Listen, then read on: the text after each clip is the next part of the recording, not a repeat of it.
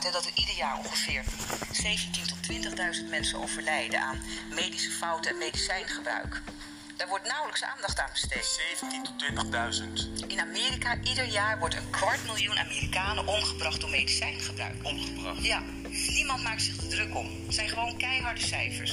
En die paar moorden, daar wordt dan een hele hoop uh, aandacht aan besteed. Maar de grote lijnen, die zien wij als maatschappij gewoon. Die zijn wij er ook verloren. U bent niet de eerste die dat zegt hier aan tafel. Hè? We hebben ook nog een, een patholoog-arts uh, gehad die dat ook ja. zei. Die zei, luister, we hebben te veel overlijdenszaken die uh, worden ja. geschoven onder het hoofdstukje natuurlijke dood. Ja. Wat het niet is. Nee. En dat bevestigt u weer dus ja, op die manier. Daar ben ik helemaal mee eens. En in Nederland zegt u zeventienduizend tot twintigduizend zaken per nee, jaar. Nee, zeventienduizend tot twintigduizend. zeventienduizend tot twintigduizend. En in Amerika, dat, dat, dat een kwart miljoen. Een kwart miljoen ieder jaar. Maar, maar heel even, want ik, wilt u nou zeggen dat er zeventienduizend mensen worden omgebracht door medicijn? Medicijn en, en fout medisch handelen, ja. En we gaan gewoon over tot de orde van de dag. Alleen het medicijngebruik al. één op de tien mensen in Nederland die zitten aan psychoactieve medicatie. Wij zijn nu in Nederland omdat ik moet getuigen in zaken waar moeders hun kinderen ombrengen onder invloed van de medicatie. Daarom, daarom zitten we hier ook, omdat we toch die boodschap uit willen brengen. Zoals wat er in jouw geval gebeurt. Mensen krijgen psychosociale problemen en kunnen niet meer slapen. Dat is ook wat er met James Holmes gebeurde. Echtscheidingsproblemen, allemaal dingen die tot het leven behoren. Ze gaan naar de huisarts. De huisarts zegt van nou, het is belangrijk dat je slaapt. Ze krijgen een slaapmiddel. tien tot dertig procent kan het niet omzetten. Vervolgens krijgen ze grote schommelingen. Worden ze gediagnosticeerd als uh, depressief. Krijgen antidepressiva en komen daar nooit meer vanaf. Het is zo verslavend, die medicatie. Het is makkelijker om van heroïne af te komen dan van een antidepressieve. Kunt u nog een keer terugkomen als ik nog een keer in Nederland zijn voor welke zaak dan? Want jullie zitten in Amerika nu veel. Ik zeg bij deze, kom nog een keer terug en kom nog een keer vertellen. Want ik denk dat deze boodschap belangrijk is om herhaaldelijk te worden uitgedragen. Dank jullie beiden. Graag gedaan. Zo hoor je maar in uh, deze tweede aflevering van de podcast. Nederland, natie, een land. Zoals je het hoort heb ik uh, een onderbouwend gesprekje laten horen over hoe Nederland in de G G Z mensen tot euthanasie uh, dwingen, beschadigen en hoe mensen met psychosociale problemen, wat Nederland niet wil, wil voorkomen. Men wil een sterke ubermens hebben, een, men, een Nederlander die zijn problemen aan kan, een Nederlander die financieel er goed voor staat in crisistijd en niet crisistijd, die niet omvalt, die geen steun nodig heeft van de overheid, die zelfs liever nog voor de overheid gaat zorgen uh, door middel van bedrijven opstarten, die het geld laten vloeien, die de economie stimuleren, die werkgelegenheid creëren. Je moet dus in dit land een belangrijke functie hebben en tot een belangrijke positie hebben in dit land om jou ergens te redden. Als jij werkt, word je met rust gelaten.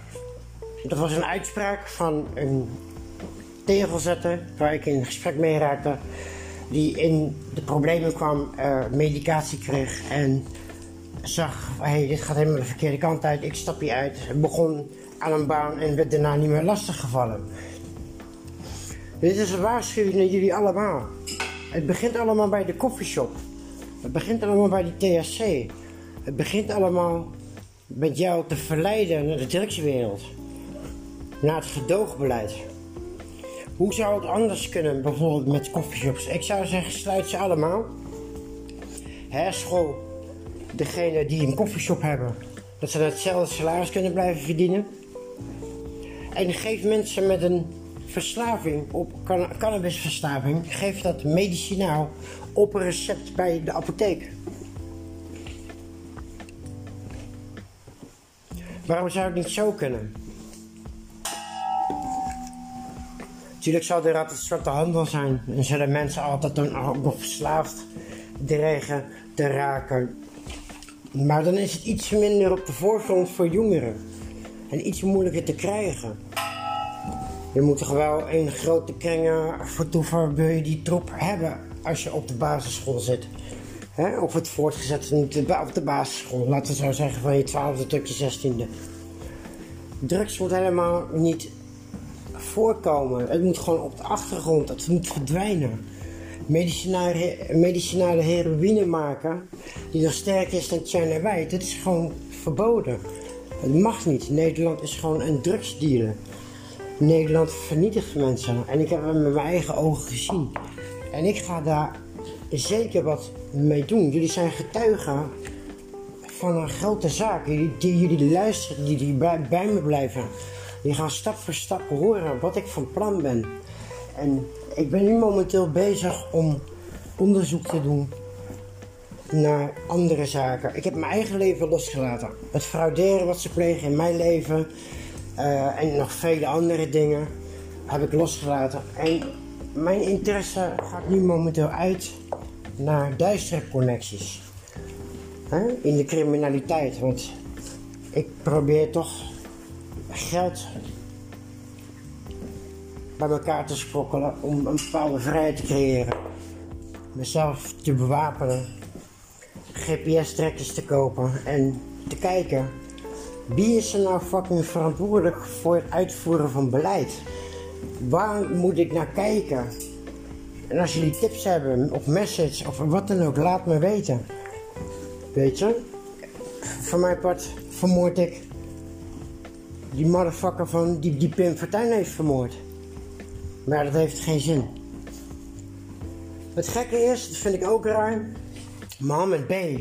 vermoordt een, uh, een filmproducent die continu kwaad bloed op zich eigen afroept door de islam als hoerenneukers en varkensneukers uh, te beledigen en uh, hele domme dingen te zeggen, waardoor je, wat er vaak tegen mij wordt gezegd met mijn uitspraken, de agressie op jezelf uitroept, wordt vermoord op een harde manier.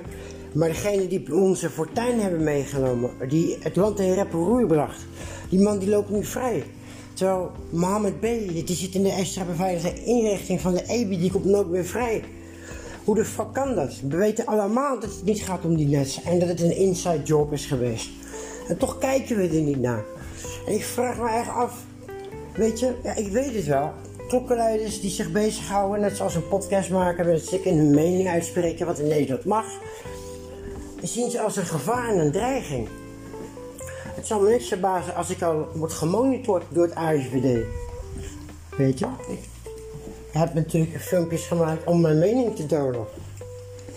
De burgemeester weet dat ik bereid ben om te doden, maar niet hulpdiensten, althans politieagenten of wat dan ook. Maar meer, meer bepaalde personen, ja, ik weet het nog niet zo goed te benoemen. Wat, voor, mij is het ook, voor, voor mij is het eigenlijk ook nieuw gebied. Aan wapens kom ik makkelijk. Weet je, ik bedoel, zeventien tot twintigduizend doden, daar zaten zes vrienden van mij bij, waar ik close mee was. Die zijn vermoord door de G G D. En de G G D-medewerkers die hem hebben omgebracht komen dan arrogant vies bloemen leggen op de plek waar hij gestorven is. Ik heb extreme dingen meegemaakt, mensen. En het houdt maar gewoon niet op. Ze blijven maar doorgaan.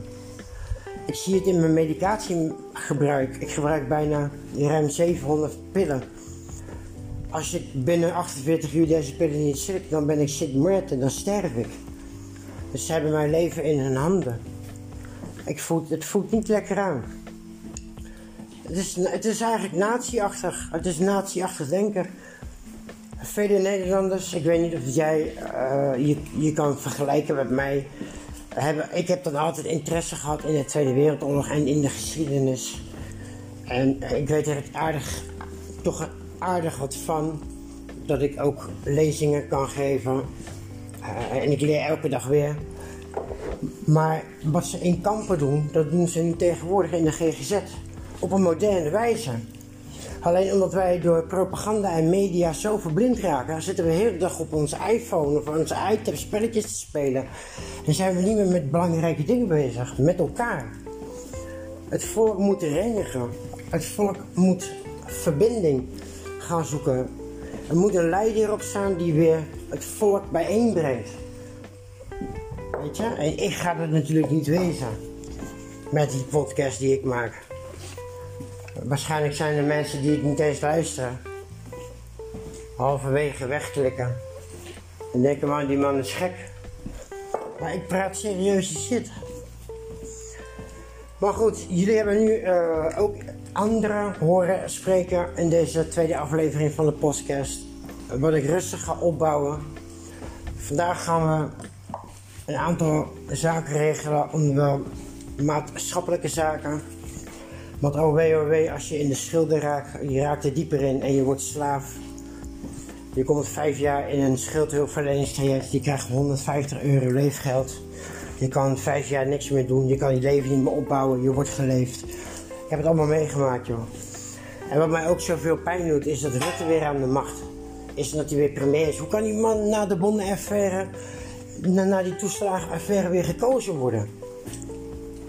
Weet je, ik heb mensen gehoord die zelfmoord hebben gepleegd, die in diep in de schulden terecht zijn gekomen. En daar heb je het weer. Het is een handeling geweest van de Tweede Kamer om de sterke van de zwakke te scheiden. Iemand die sterk in zijn schoenen staat en knaken genoeg hebt, die overleeft dat wel, die krijgt zijn geld en die behoudt alles. Iemand die niet financieel goed op een fundament staat, verliezen dingen, raken in de problemen, komen in het G G Z-systeem terecht. Zij zoeken sterke mensen, het sterke geslacht, het productieve geslacht. En het is duidelijk te zien, want hoe kan een premier opnieuw gekozen worden en niet aftreden na zo'n zwaar, zwaar delict dat hij gepleegd heeft? Dat is te gek voor woorden. Dat is te gek voor woorden. Weet je, als je andere dingen wil horen van me, doe een message, maak een message.